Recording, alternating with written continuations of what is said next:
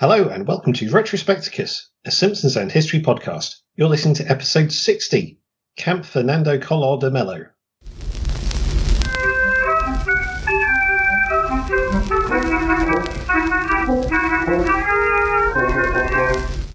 Hey, hey, listeners! I'm Gareth Hirons, And I'm Tom Williamson. and welcome to Retrospecticus, The Simpsons and Modern History Together at Last. In each edition, we'll discuss an episode of The Simpsons and a major historical happening from the time the episode first aired in the US. You'll go where we go. Disrupt Wimbledon when we disrupt Wimbledon. Find out how World War II ended when we find out how World War II ended. And today I'll be talking about Season 4, Episode 1, Camp Krusty, first aired on September the 24th, 1992. And for the start of Series 4, I'm in Brazil, because on September the 29th, 1992, five days after Camp Krusty first aired, the president, Fernando Collor de Mello, resigned. I'll be going over the history of Brazil, and we'll find out what happened to a president who actually was impeached. If you'd like to give us the Spanish exposition, you can tweet us at underscore retrospecticus. Don't forget the underscore because we certainly can't, or send us an email to podcast at retrospecticus.org. We're back for season 4. As with last season, production block 9F, which forms the majority of this season, was produced under the watchful eye of Al Jean and Mike Reiss. We'll be meeting some new writers this season, which is good because at the end of 9F we're going to lose a great deal of the existing writers, but we'll talk about that when it happens. The big change for this block is a change to the animators from Klasky Csupo to Film Roman. According to the LA Times, Gracie Films, James L. Brooks's production company, had apparently been unhappy with the producer that Klasky Csupo had assigned to the show, whilst Gabor Csupo himself said that Gracie wanted to bring in their own producer and declined, saying they wanted to tell me how to run my business. No one likes that, let's face it. Sam Simon was quick to assure people that there wouldn't be a drop in quality or a change of look. And personally, I think it starts looking much better almost immediately. So, a good switch for the show as it turns out. So, this was first aired on September the 24th, 1992. But Gareth, I hear you cry. What was the UK number one that week? It's The Shamen with Ebeneezer Goode. Hey, nice. Ah, maybe we didn't miss the Summer of Rave. This uh, Scottish act were formed in 1985 by Colin Angus and David and Keith Mackenzie, a very Scottish named bunch there. They were joined by Will Sinnott in 1987 and were originally a psychedelic rock band before moving into electronic dance music. By their third album, En-Tact, and the single Move Any Mountain, they transformed into something much more akin to the version of the band we're used to, with rapper Mr. C having joined, and a new focus on female vocalists. Their run really got going with the album Boss Drum, from which this is the second single, after LSI became their first top 5 single in July 1992. But of course, this song is best known for a BBC radio ban around its apparent subject matter of drug use. By dropping H's throughout the song and combining syllables in a number of clever ways, they're hmm. clearly making drug references, singing as they are about ease, a slang name for pills of the then popular club drug ecstasy. Have I ever sounded more middle aged than when I said that sentence? Although, if you see the lyrics written down, they are technically not actually doing that. Uh, if nothing else, they have to be saluted for the wordplay throughout this song's core rap section. The BBC ban, which arguably added to their popularity, was eventually lifted, and they did get to perform this on top of the pops, albeit with Mr. C changing the last line of the song to "Has anyone got any underlay?" thus dropping a rug reference into the song, something that I find incredibly amusing. So this got a four-week run at number one. It was the 13th highest-selling single of the year in the UK, and it also got to number one in Ireland and Israel. Unfortunately, at the time they made it this big, they were also mourning the death of Will Sinnott, who had drowned in May 1991. So it was very mixed feelings for the group. The single was eventually deleted, which some said was due to media pressure, but the band themselves said that it was due to it messing with their release schedule. There were more singles to come from the parent album, and this was just getting in the way of their promotional efforts. We might hear from them again because this is a bit of a purple patch for the band, so let's keep an ear out for that. The US viewership for this episode was a Nielsen of 13.5, Approximately 12.6 million viewing households, 24th overall for the week, and the highest rated show on Fox. The production number was 8F24, which means this is a holdover from season 3's production block. And the credited writer is David M. Stern, who we discussed in episode 14 Transnistria Gets an F. The chalkboard gag is This punishment is not boring and pointless. And the couch gag is the family meeting the Flintstones. I'm not going to do the song. As Fred, Wilma, and Pebbles are sat on the couch. The modern Stone Age family were a big influence on The Simpsons' approach as a primetime animated sitcom. So, what actually happens in the episode? Well, the Simpsons are going to school. Not the most exciting of openings, but it is at least the last day of school, and Bart gets an F.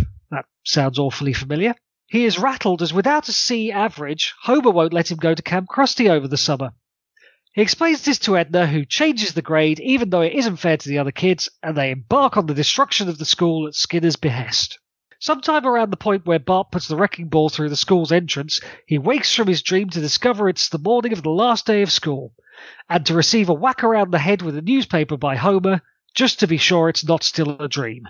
At breakfast, Homer is reminded of his promise to the children. When you're 18, you're out the door.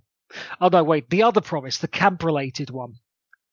Bart expresses doubt as to whether he can achieve a C, but his first job is to clear out his somewhat feral locker, which contains a recorder, a long forgotten potato experiment, some fossilized gym shorts, and what appears to be a packet of cigarettes. In Miss Hoover's class, the teacher is trying to run down the clock. Lisa gets her report card and it is marred by her mere B plus in conduct. Bart's, meanwhile, isn't quite as bad as his dream. D minus all around. And Edna wishes him a delightful summer in a delicious pun. Everyone from the teachers to the bullies to Otto and the school nurse are cock a hoop when summer finally ticks around, although one class is kept for a few extra seconds to find out how World War II ended. Tom, how did World War II end? Well, the Americans won. Simple as that. Excellent. Bart takes the only way out he can think of, forging his report card into blanket A pluses despite the lack of plausibility. Homer is disappointed he didn't turn the D's into B's, but he accepts the whole thing as his mistake for trying to motivate Bart. Plus, he didn't want him hanging around all summer anyway. So the trip is back on. Oh, that's some solid parenting there. Preparing for their trips, Bart vows to skinny dip whilst Lisa stocks up on vaccines. Very timely. And we find out it's fat camp for Daddy's chubby little secret, Martin Prince. Krusty, as it turns out, also runs what is described as an image enhancement camp on the same site that he is attending. Sad goodbyes are said, though the parents show great relief when they're gone, even Marge, which is a bit out of character. So it's off to the crustiest place on earth, and an orientation video made by Krusty to introduce his bestest buddy in the whole wide world, Mr. Black, the head counselor, who you cannot call Uncle Blackie. He'll be running things for a few weeks with the dubious assistance of Dolph, Jimbo, and Kearney, with Krusty having promised to arrive eventually, but actually being found at Wimbledon. Marge and Homer celebrate a child free summer with shower sex, picnics, weight loss, push ups, and hair regrowth, whilst Bart and Lisa exist in ramshackle huts with rattlesnakes for company, plastered with the Krusty brand seal of approval, roasting pine cones over gasoline fires and enduring activities of limited safety, whilst the fat campers get boot camped. And then we see a montage of their squalor over the grating, overlong Camp Krusty song, which kills the best part of a minute and this episode for me. Whilst they eke out a life on Krusty brand imitation gruel, the counselor team enjoys a succulent roast dinner with brandy and cigars and raise a toast to evil. Lisa's factual written account of their ordeal and Bart's descent into madness as he clings to his hope that Krusty will arrive and fix everything is written off as homesickness by Marge and Homer. And the final straw comes when a Krusty impersonator, who is clearly Barney Gumble, is wheeled out, and the kids rebel, chasing the councillors off, freeing the fat campers, and finally distributing the suppressed mail from home. Tom, You don't think you were going to get away with that quiz in the uh, season opener, do you? Who do we see Lisa give a package to, and what is in the package? Okay, there's a kid called Kowalski, I think, Yes, there is. who gets brownies. Yes, he does. Ralph Wiggum gets a change of underwear. Indeed. I can't remember the name of the last kid. I think it might be Wendell, but he gets insulin. Absolutely. I'm going to give you full marks for that. It's actually Crandall. Oh, But, um, Crandall. I was close. I mean, close enough. Definitely. Oh, I've been called a, been called a Wendell. I've been making an ass out of myself. Ah, Camp Krusty is no more. Camp Bart rises in its place, and Kent Brockman comes to investigate. Homer sees this on the news and immediately loses his extra hair and regains his lost weight. And Krusty misses out on a knighthood to rush back and make reparations to the upset youngsters by showing them the time of their lives in the happiest place on earth, Tijuana, Mexico. and and that somewhere somewhat oddly is where it ends. This is my least favorite episode of season four, and it's not even close. The way I see this is that somehow they have taken an idea that would seem to have real legs, somehow failed to fill the running time with it, stretched what they have incredibly thin, and then tack on a nonsensical swerve ending that wouldn't seem out of place in seasons 11 to 13. I'm not going to say it doesn't have its moments. The, the toast to evil definitely springs to mind, um, and Homer's touching speech at the lawnmower. But I, I just think it's well down on the average quality around this time. What did you reckon, Tom? Oh, okay. Yeah, I can certainly see what you're saying about how it just sort of stops. But yes, but there's still plenty of memeable stuff in it, as we will come to later. Excellent. So, uh, a character debut in this one, Mr. Black. He is the head counselor of Camp Krusty, coming with 15 years of experience running Euro Krusty Land until it blew up. He is voiced by Harry Shearer and has never reappeared in The Simpsons. Can you believe it? A one shot character that is actually a one shot character. The director of this episode, Mark Kirkland, was sure he'd come back at some stage, and, and I've got to admit, I can't see why he hasn't. He could have replaced all kinds of faceless corporate stooges in later episodes. However, oh, and I was so glad to find this out. He does have his own story in the comics. Of course he does. In Simpsons Comics issue 36, released in April 1998, there's a story called The Geek Shall Inherit the Earth, where the nerds who help Homer in season 5, episode 3, Homer Goes to College, make a hit video game, which provokes Mr. Black to try to buy their games company. Assumedly with hilarious results, that's all I found out about it. Interesting to note as well that Ralph Wiggum is mentioned and seen in this episode. I think this is the first time he's named. I could be wrong. Really, I should have researched that, given that is my one job for this podcast. um, I would say he's not quite himself, and also we're getting very, very close to his signature episode. So I, once again, I'm going to save the Ralph Wiggum discussion for later. Which brings us to Did You Know? During the dream trashing of the school, we hear School's Out by Alice Cooper. Did you know? I really like that period of Alice Cooper's career. Hmm. I'm fairly certain it appears again in The Simpsons, but when I looked it up, I couldn't find anything, so I'm starting to doubt myself on that one. If any listeners can remember it being used again in The Simpsons, please do get in touch through the usual methods. Speaking of songs, though, the Camp Krusty song would go on to appear on the sequel album to The Simpsons Sing the Blues, the far too lately released Yellow album, when it finally appeared on November the 24th, 1998. Sure. If you'd like to hear me discuss why it was released six years after it would have been relevant, I do just that with friend of the podcast Tim Worthington on episode 24 of his podcast Looks Unfamiliar. So maybe go and listen to that. I wish I was better at self promotion. The feral behaviour of the children after the establishment of Camp Bart, particularly the mounting of a pig's head on a sharpened stick, refers to William Golding's 1965 novel Lord of the Flies. It's been done to death by everything, and will later be revisited by a further Simpsons episode. Season 9, Episode 14, Das Bus. That episode basically just is Lord of the Flies, although I'm pretty sure that the kids in the novel aren't rescued by, oh, let's say, Moe. This episode has a sequel. Season 28, Episode 16, Kamp Krustier. Also written by David M. Stern, who was returning to the series after an 18 year break. It's pretty good. It deals with Bart and Lisa dealing with the trauma of their camp experience, and Homer and Marge dealing with the trauma of having their kids home after a peaceful summer. And finally, remember the Simpsons movie? This was meant to be it. So, James L. Brooks liked the idea of this episode so much, he suggested they work it up to feature length and put it in the cinema. Now, that seems like an absolutely ridiculous notion in hindsight, as they struggled mightily to even get this up to the length of a normal episode. If you think the pretty unnecessary song in the middle seems a bit long, it's because they added extra bits to it to pad out the episode. They also had this one earmarked as the season premiere, so they were reluctant to mess around with the running order. Al Jean is quoted as saying to Brooks, first of all, if we make it into the movie, then we don't have a premiere. And second, if we can't make 18 minutes out of this episode, how are we meant to make 80? And it's really clear logic, I would think.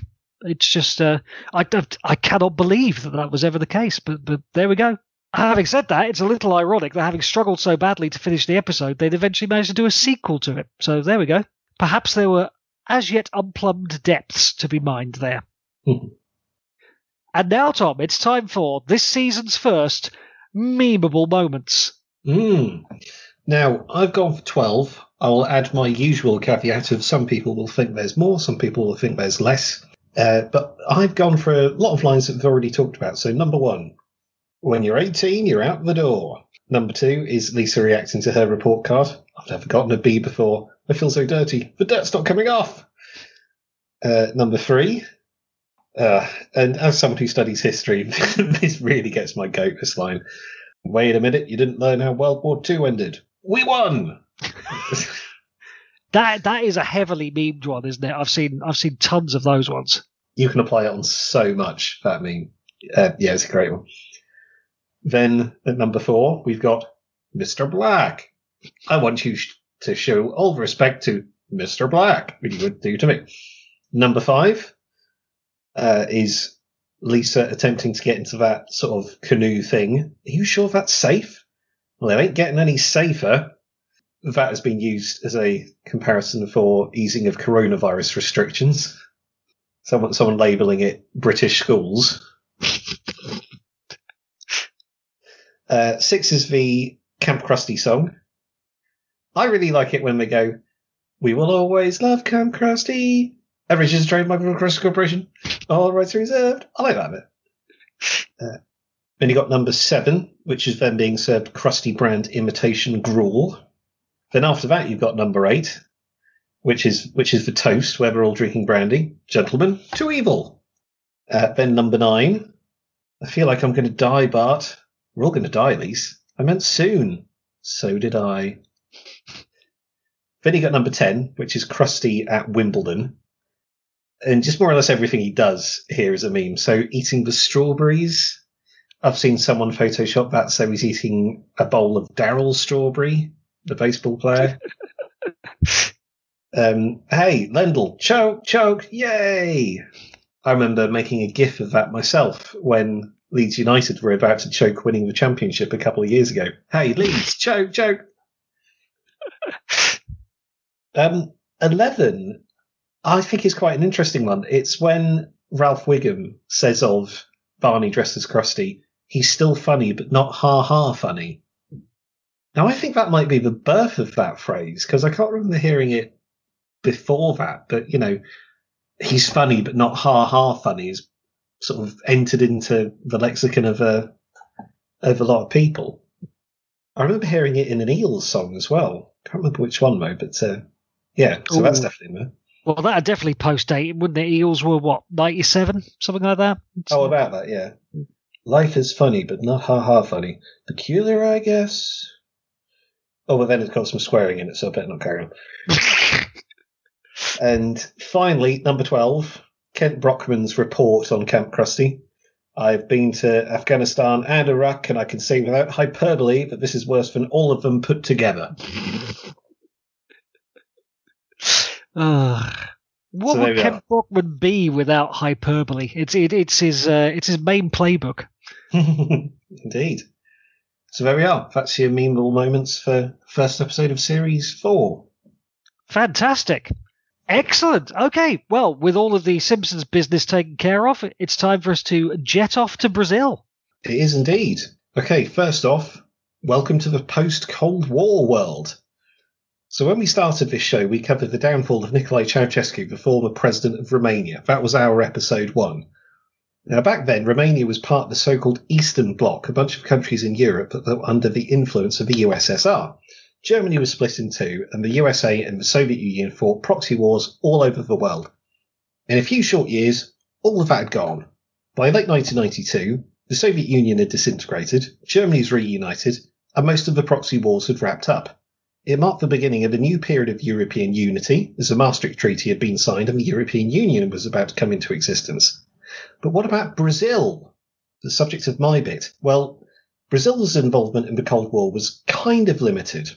I'll go into more details in a minute, but up until 1964, Brazil had a civilian government when it was overthrown by a military coup. After that, its military government was pretty much in step with the USA. In 1990, the military government allowed democratic elections and adopted a new constitution. Fernando Collor de Mello was elected president. His tenure didn't last very long, as we shall discover. But first, let's talk about the history of Brazil. Before Europeans showed up, Brazil was populated by thousands of indigenous tribes who lived along the coast and major rivers such as the Amazon. The ones who lived inland were largely hunter gatherers, while those on the coast were agrarian, and yes, some of them were cannibals. So, the inhuman evildoer Christopher Columbus landed in America in 1492, starting off the European Age of Discovery. Now, Columbus was funded by Ferdinand and Isabella of Spain, a country who had a long standing rivalry with their neighbours Portugal. Both countries were very much seafaring nations, and they anticipated discovering lots more land in the New World. Both being God fearing nations, they went to their referee, the Pope. On May the 4th, 1493, Pope Alexander VI, otherwise known as Rodrigo Borgia, if you want to look up some some very uh, dodgy stuff, look at look up what the Borgias got up to. So he issued the papal bull Inter Caetera, which decreed that any land west of a line drawn a hundred leagues west of the Cape Verde Islands belonged to Spain, with Portugal not even mentioned. He basically went right. There's a line in the world, and on that side, right, anything that side of it that belongs to Spain. This was followed up by the Treaty of Tordesillas the next year, where Spain and Portugal formalised the demarcation. So before anyone even knew about the continent of South America, Spain and Portugal were already eyeing up dividing it between themselves. In 1497, the explorer Vasco da Gama set off from Lisbon and discovered what Columbus was originally looking for. Gareth, can you remember what that was? Alison Taylor talks about it. Is it a passage to India, Tom? That's right. Columbus was looking for a passage to India. This was very important because of how lucrative the Indian spice trade was. At the time, the only way to get to India from Europe was overland, which itself was fraught with danger.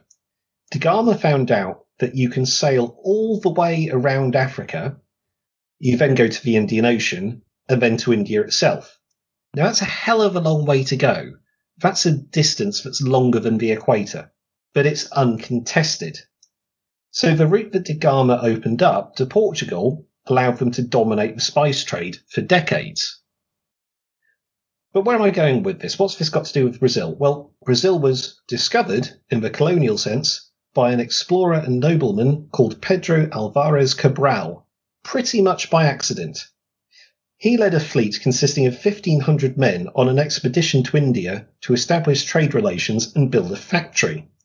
In March 1500, he set sail from Lisbon and was waved off by King Manuel I of Portugal, who had the moniker Manuel the Fortunate. They sailed along the west coast of Africa, but when they reached the equator, Cabral was blown massively off course and sailed westwards. After a while, he reached the coast of South America. They landed by a mountain which Cabral christened Monte Pascoal, the Portuguese for Easter Mount, given that they landed during Easter. He met natives, put up a massive wooden cross, and claimed the land for Portugal before sailing back in the direction of Africa. So Cabral made one hell of a journey. Starts from Lisbon, goes down the west coast of Africa, gets lost, ends up in Brazil, comes back, goes all the all the way around Africa, round the Cape of Good Hope, up the east coast, through to the Indian Ocean, then to India, and then he comes back. How long did that take? Oh, months, months. Poor guy, and he he set up this factory, and the factory was torched by um, a force of three three thousand Hindus and Muslims who Oh. just wanted the Portuguese out there. So, uh, yeah, an eventful trip. so, initially, Portugal showed little interest in Brazil because they were making all this money from the Indian spice trade. The only thing of any worth there for the Portuguese was a tree whose trunk contained a red dye. That tree is Brazil wood, and it's where the country of Brazil gets its name from. So the country is named after the tree, not the other way around. The Portuguese set up the captaincy system in a rather lackluster attempt to govern the country. The country was divided into strips of land that ran from the coast to the Tordesillas line, and each one was given to a nobleman who governed it on behalf of the King of Portugal. The system failed, and Portuguese immigration to Brazil was minimal. Various people took advantage of Portugal's indifferent attitude to Brazil, most notably the French. They set up the colony of France Antarctique in 1555, and it became a haven for Huguenots who were fleeing persecution in France. Its capital, Fort Coligny, was founded on the island of Sergipe, which lies in Guanabara Bay. This lasted until 1560, when the recently appointed Governor General of Brazil, Mem de Sa, led a force of 2,000 men to destroy Fort Coligny. With the French driven out, the Portuguese founded the city of Rio de Janeiro. Now, Portuguese colonisation of Brazil was brutal, to put it lightly. To do the work, they needed labour. However, the population of Portugal itself was tiny, around a million. To get workers, they went into the interior of the country and hunted for indigenous people to enslave. Not only did they enslave a lot of people, but the Portuguese brought Western diseases with them, such as smallpox, typhoid, and influenza. The indigenous people had no immunity to these diseases and they died in their thousands, sometimes without even meeting any Portuguese. There was resistance, most notably in the form of the Tamoyo Confederation, but the population decreased from around 3 million before Cabral showed up to around 300,000 today. Then, in the late 16th century, the Portuguese realised that Brazil had the ideal climate for growing sugarcane. Plantations sprang up, especially around the coastal regions, and the landowners required a workforce. By this point, they'd taken all the slaves they could from the native population, so they looked elsewhere. By this point, Portugal had a global empire, including their African colony of Angola. Portuguese traders managed to work out a very profitable triangle. They would sail from Lisbon and go to Angola to load their ship with slaves. Then they would go to Brazil and sell the slaves. They would load up with sugar and various other things and sell them in Europe. In total, the Portuguese slave trade forced 4 million people from Africa to Brazil. Of course, I don't need to go into detail of how awful and brutal the slave trade was. I've done that in a previous episode. Meanwhile, in Europe, events transpired that saw the Dutch getting involved in Brazil. Now, the Netherlands had been ruled by Spain since 1482, and they were incorporated into the Spanish Empire in 1556. But in 1568, the Eighty Years' War broke out. This resulted in the Netherlands becoming independent of Spain, but it wasn't a presto changeo overnight thing. I mean, it took 80 years. Also, in 1580, a succession crisis in Portugal following the disappearance of their King Sebastian I led to the Habsburgs taking over Portugal, uniting it with Spain in what became known as the Iberian Union. This meant that Spain took control of Portuguese territories, including Brazil, and Brazil therefore became fair game for the Dutch. So, you know, you've got three players involved there, but uh, the end of the story, the Dutch are after the Portuguese. So in 1624, the Dutch took a force of 3,000 men and captured Salvador, which at the time was the capital.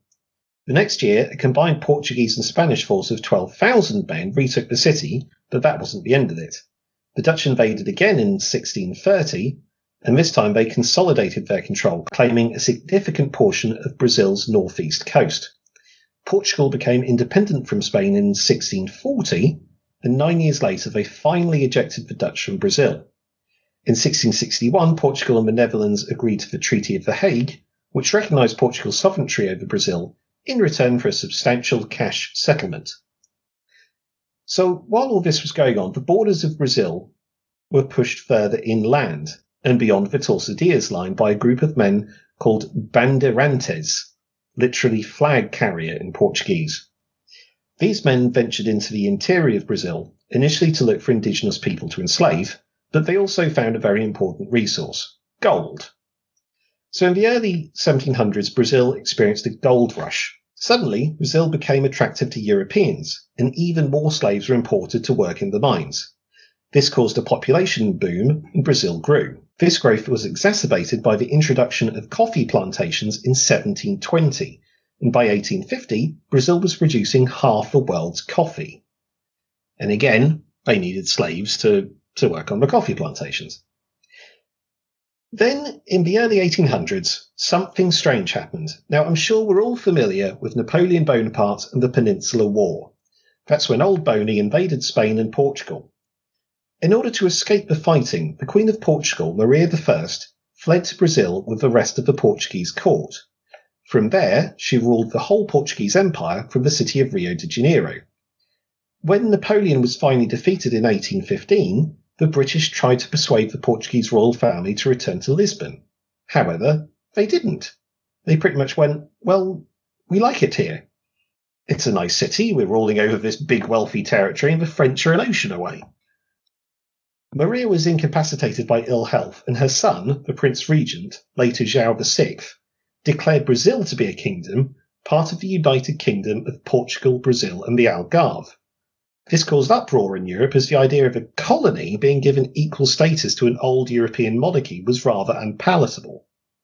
João returned to Portugal upon ascending to the throne in 1816, but he left his son, Pedro, behind in Brazil. Now, an independence movement was well established in Brazil anyway, and in 1822 Brazil declared its independence. As a republic, you might ask? Nope, as an empire, with Pedro as emperor. After Pedro declared independence, a war of independence followed. It pitted father against son, and in 1824 the son won. Weirdly enough, João VI died in 1826, shortly after the Brazilian War of Independence concluded. So technically, Pedro was king of Portugal and emperor of Brazil for a few months, until his daughter, Dona Maria II, became queen of Portugal. Pedro's reign was somewhat eventful. In 1828, Maria was usurped by Don Miguel, Pedro's younger brother.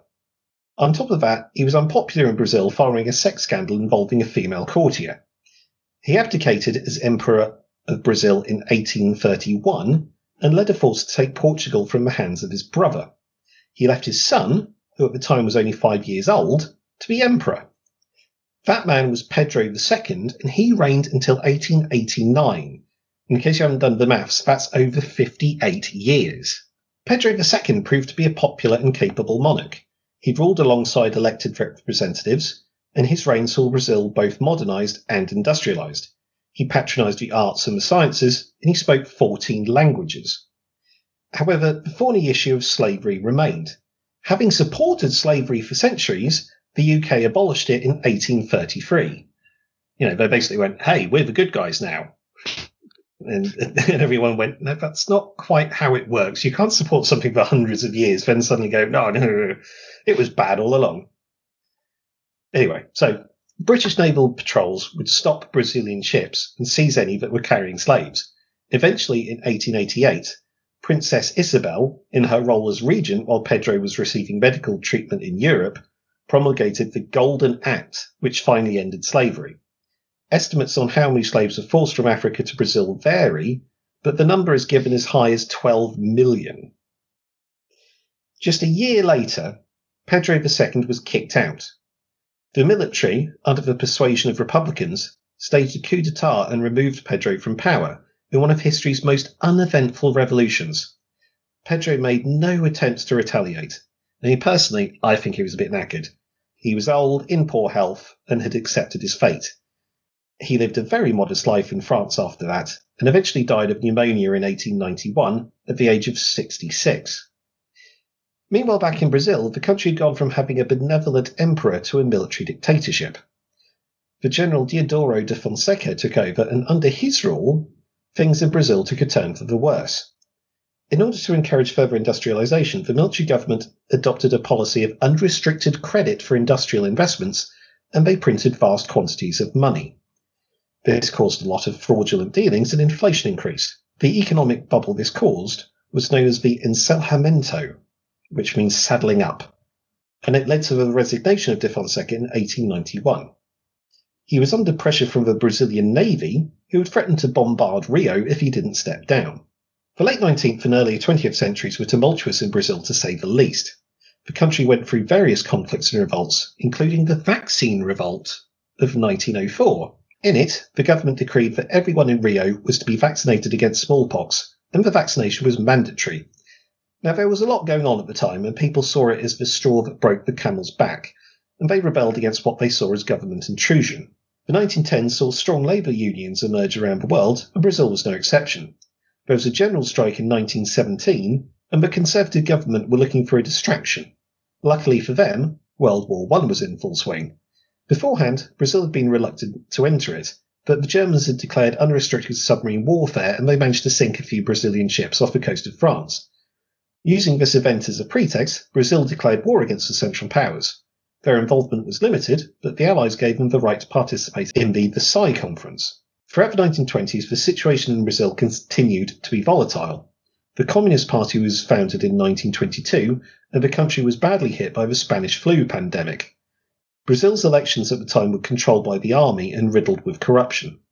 Following the stock market crash of 1929 and the subsequent Great Depression, the election of 1930 was contested between Julio Prestes and Getulio Vargas. Prestes won, but Vargas refused to concede defeat. Vargas's vice presidential candidate, João Pessoa, was assassinated by João Duarte Dantas, one of his political rivals. Civil war looked inevitable, and the military sided with Vargas. After removing Prestes, Vargas headed up a provisional government and ruled by decree, heralding the arrival of the Vargas era. Although Brazil adopted a new constitution in 1934, where Vargas ruled as president alongside an elected legislature, he tore up the constitution in 1937, removed said legislature, and ruled as a dictator. When World War II came around, Brazil was initially neutral. However, when the USA joined in, Brazil did too, its raw materials being a key part of the US war effort. Brazil's entry into World War II created a paradox. The country was involved in a global war against fascist dictators while being ruled by a fascist dictator. Demonstrations against Vargas continued, and he was forced to resign by the army at the conclusion of World War II. An election was held, and Eurico Gaspar Dutra, a general, became president. Dutra's government saw many construction projects initiated, including a hydroelectric plant at Paulo Afonso, a highway connecting Rio to Sao Paulo, and the Maracanã Stadium, in which Brazil hosted the 1950 World Cup. 1950 saw someone make a comeback, one Getulio Vargas, this time in a free and fair election. He inherited an economic crisis from Dutra. As part of his policies to deal with it, he founded Petrobras, the Brazilian state oil company, which I'd imagine you've seen adverts for if you've ever watched a Formula One race. Oh yes, just just the uh, the several thousand. there you go. Vargas remained unpopular with the military. In 1954, his enemies murdered an Air Force officer, Major Rubens Vaz, and pinned the blame on Vargas's personal guard. Under intense pressure, Vargas shot himself in the chest with a pistol. His suicide note read, I leave life to enter history. With Vargas out of the picture, a couple of temporary presidents followed before the election of Juscelino Kubitschek in 1956. J.K., as he was also known, embarked on a very ambitious program of development funded by foreign loans. His tenure saw the construction of a new capital, Brasilia. The idea was to open up the interior of Brazil by creating a new capital within it. Among the architects who designed Brasilia was Oscar Niemeyer, and it became a UNESCO World Heritage Site in 1987. Despite his ambitious programs, Kubitschek ran up a lot of foreign debt and inflation became an issue. He lost the 1960 election to Janio Quadros. Now, Quadros's tenure is interesting from an international perspective because he tried to make Brazil diplomatically independent, not tied exclusively to the USA. He established diplomatic relations with Cuba, China, and the Soviet Union, and even awarded the Cruzeiro do Sol, Brazil's highest honor for non-Brazilians, to Che Guevara. Of all people, it's like, hey, do you want to piss off the USA? Well, give Che Guevara a medal. These actions lost him support in the Brazilian Congress, and he resigned in 1961. After a bit of a succession crisis, the Vice President João Goulart assumed the presidency. He lasted until 1964, when he was removed by the military and he went into exile in Uruguay. Sorry, Uruguay. The coup was supported by the USA as part of Kennedy's Operation Brother Sam plans. Basically, the US wanted Brazil aligned with them. The independent foreign policy of Quadros and Goulart just wouldn't wash. The coup heralded 21 years of military dictatorship with all the nastiness that came with it. Press was censored and people were killed and tortured. Following mass protests, elections for the national legislature were held in 1982 before a new constitution was adopted in 1988. The last election to be controlled by the military took place in 1985, where it was won by Tancredo Neves. Unfortunately for Neves, he died of complications from cancer before he could be sworn in. While he was in hospital, the inauguration ceremony went ahead without him, and his running mate, Jose Sarney, became president instead. So, with the military regime gone, the first round of Brazil's first multi party democratic presidential elections took place on November 15th, 1989, with the second round on December 17th, 1989. A date very important in Simpsons history can you remember what it was? December 17th, 1989? Why? Was that not the day when Simpsons Roasting on an Open Fire first aired? It certainly was. So there we are. I could have covered that for episode one. So with this election, what about the candidates? The runoff was contested by Luiz Inácio Lula da Silva, commonly known as Lula, and Fernando Afonso Collor de Mello, the subject of this episode. Lula was a left winger famous in Brazil for leading a metal workers' strike in Sao Paulo in the late 70s. Collor, on the other hand, was a massive outsider. He was the son of a senator, and in 1986 he was elected governor of the small northeastern state of Alagoas. While there, he attracted attention by attacking highly paid public servants, likening them to the Maharajas of India. Collor had a well managed image, and he was something of a playboy. He was tall, well groomed, and very young for a politician, being only 40 years old when he stood for the presidency. He was pictured driving jet skis and motorbikes, he had a black belt in karate, and his age helped him distance himself from the military regime of the past. He attacked Lula's spending plans, and ironically enough, he ran on an anti corruption ticket. So, like I say, the first round was held on November the 15th, 1989, a significant date as it marked the 100th anniversary of the coup that removed Pedro II and heralded the birth of the Republic of Brazil. Collor ended up comfortably ahead, gaining 20 million votes nationwide. Lula scraped into second by just under half a million votes, beating Leonel Brizola into third. Collor's 30% of the vote in the first round was well short of the majority, necessitating a runoff. On the morning of the runoff, a kidnapping shook Brazil. Abilio Diniz, a prominent businessman who today is among the world's 500 richest people, was taken by a group of kidnappers which included two Canadians. Lula was accused of being behind the kidnappings, but as the rules of the election meant that the candidates could not appear in media on election day, he couldn't go on air and deny it. Now, Collor was ahead in the polls anyway, so there's some debate over whether the kidnapping had any effect or not, but it was certainly dramatic. Following the second round, Collor received 53% of the vote and was elected president. His first task was to curb inflation, which peaked at 30,000% in 1990. Good old neoliberal policies of free trade and privatisation were the order of the day, as well as freezing bank accounts, all part of his Collor plan. He managed to get inflation down to 400% by 1991, but it had gone back up to 1,000% by 1992. And that year saw the start of Collor's downfall. In May 1992, he was weirdly dobbed in by his own brother, Pedro Collor, who wrote about him in the Gazeta de Alagoas, a newspaper run by the Collor family. He wrote about Collor's exuberant lifestyle, which included drug use. And in his writings, he just sort of dropped in, oh yeah, and he pays for all of it with this influence peddling scheme. And everyone went, wait, wait, what? I mean, it was a real Mayor Quimby type affair. So companies would pay millions to a slush fund run by Collor's campaign treasurer in return for political favours. Pedro Collor realised what he'd done and he tried to retract what he'd written. He just went, "Oh no, no, no, no! I didn't mean it." But the Brazilian federal police decided to investigate. So, on August 26, 1992, the Brazilian Congressional Inquiry released a report that concluded that there was evidence to believe that Collor was corrupt. Therefore, impeachment proceedings began against him, and he was charged with receiving $6.5 million in bribes. On September 29, 1992, five days after Kamp Krusty was first aired, Congress voted to impeach Collor, with 441 deputies voting in favour and just 38 against.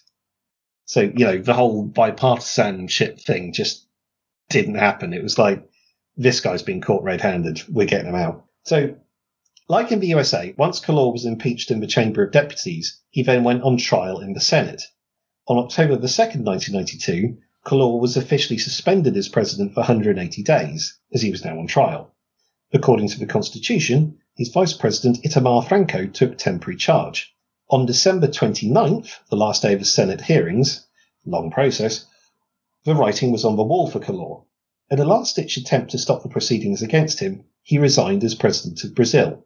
It was kind of the, you can't fire me, I quit type thing. The next day, the Senate voted to convict Collor by 76 votes to three. now, he couldn't be removed from office because he had already resigned, but he was barred from holding public office for eight years.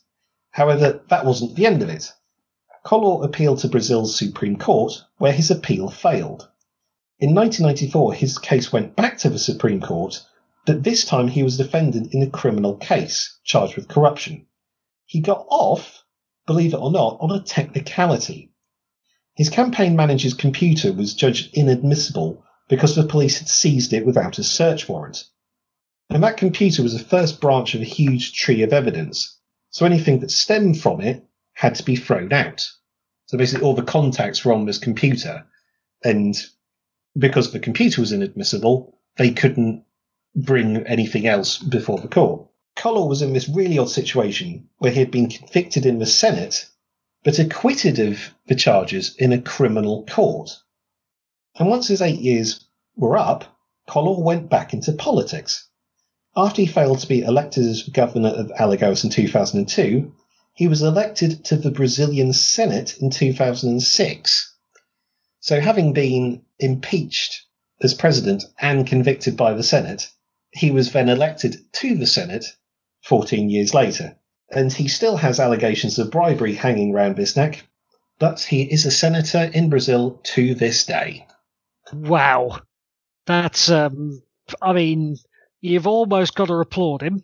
Uh, if it weren't for the massive, massive corruption. I just, I just find it so weird that anyone would think to vote for him again after he was kicked out for like, like obvious, blatant corruption. Like, like back then, the Brazilian presidential salary was thirty-three thousand dollars a year, and it's like the lifestyle he had with the jet skis and the motorbikes and whatever else.